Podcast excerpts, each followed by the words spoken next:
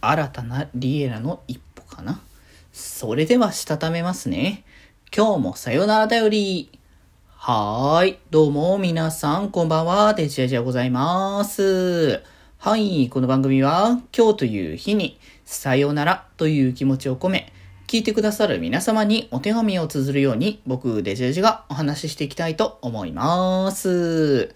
はーい。ということで、今日は315最高の日ということでね、えー、まあ、アイドルマスター、サイドルムとしてはね、記念のね、日となっておりますけれども、一応ね、記念日協会でね、あの、定められてる日付という形にはなってるのでね、それ調べていただけたらって形ですけど、まあまあまあ、それはそれとしてというか、本当はね、そう、あのー、最高の日、生配信の後にやろうかな、撮ろうかなって思ってたんですけど、あの、今日その後にね、あの、ラジオの収録とかちょっと予定をしてているので、ワンチャン取れないかもっていう正直ね、あったので、まあ、一応今日は今日として取っておきつつ、明日なんかそのね、あのー、なんだ、えー、最高の日放送の流れとかをいろいろ込めた話とかを、えー、できたらなとね、思っておりますが、今日はね、えあれですね、別の話をしようって、まあちょっとおし、おた語りというか、推し語りじゃないですけど、えっ、と、あれですね、リエラの、えっ、ー、と、アルバムですね、が最近というか、今日ですよ。それが今日発売なんですよ。というところで、まあ、ちょうどいいなっていうところで、その辺の紹介がてらみたいなところで、ね、まあ、最近やっぱね、あの、ラブライブ、いろんなコンテンツの展開はしつつも、アニメ放送っていうのは、まあ、今やってる、ちょうどね、あの、二次学の虹4の方が、まあ、あるっていうぐらいで、まあ、大きな展開的にはそれ以外はっていう形だったんですけど、まあ、7月からはね、また、あの、ヨハネのね、アニメだったりとかいろいろするので、まあ、その辺の話はまた今後出てくると思いますが、まあ、なんでね、CD 展開的にそれこそ、ワチゴナドゥがね、あの、二次学の虹4のアニメとしてね、出て、初めてゆうちゃんが歌うっていう流れもね、込み込みのね、こう CD なので、これはこれでわちゃわちゃ楽しい曲となっておりますので、まあ、これもこれでね、聴いてもらいたいなっていうところもありつつ、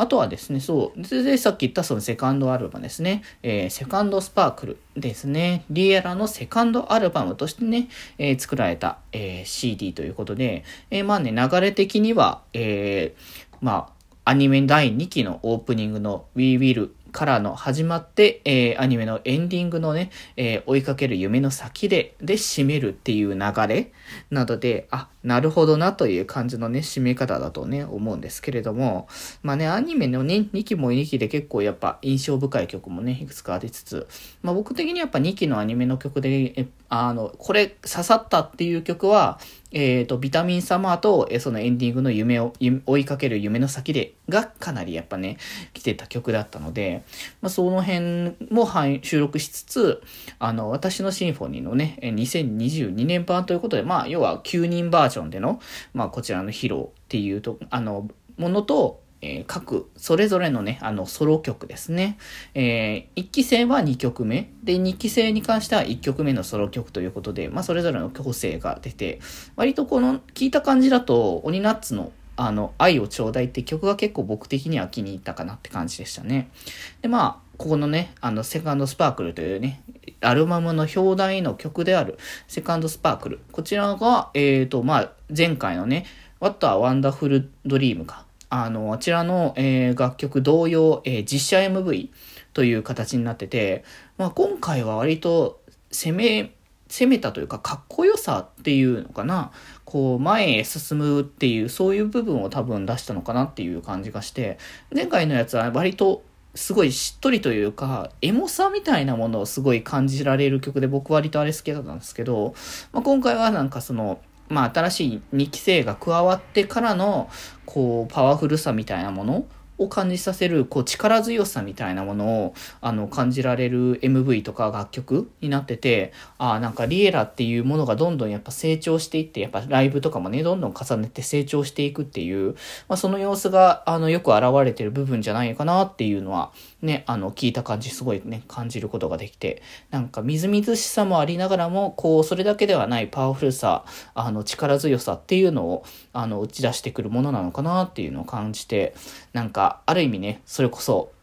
あの、アクアみたいな、こう、パワフルさが今後出てくるんじゃないかという、なんかね、気持ちにもなってくるね、こう、展開。なので、これはこれで面白いなっていう形だと思いましたね。なので、まあ、気になる方は、えー、各種ね、サブスクだったりとか、配信サービスとか、えー、でね、えー、販売もね、開始しておりますので、ぜひセカンドスパークルね、あの、リエラのセカンドアルバムの方もね、チェックしていただけたらなとね、思っておりますということでね、まあ、やっぱね、こう、なまあ、リエラもね、3期がね、今年もうあるのが確定してるから、まあ、ヨハネの後にすぐにそのままアニメ3期とかって感じになるのか、ね、あのー、まあ、でも流れ的にはそれだよね。今年って言ってるもんね。2023年？あ、2023年って言ってたよね。に、あの、3期って言ってるんだから、えー、7月から10月がヨハネなんだったら10から12でやんないと、ま、間に合わないですよね。あ3期が正直どういう話になるのか本当に今からまだわからないのでね。なのでそこら辺も含めて楽しみにしていきたいですね。ということでそんな流れも込み込みのアルバムなのでぜひチェックです。ということで今日はこんなところです。それではまた明日バイバーイ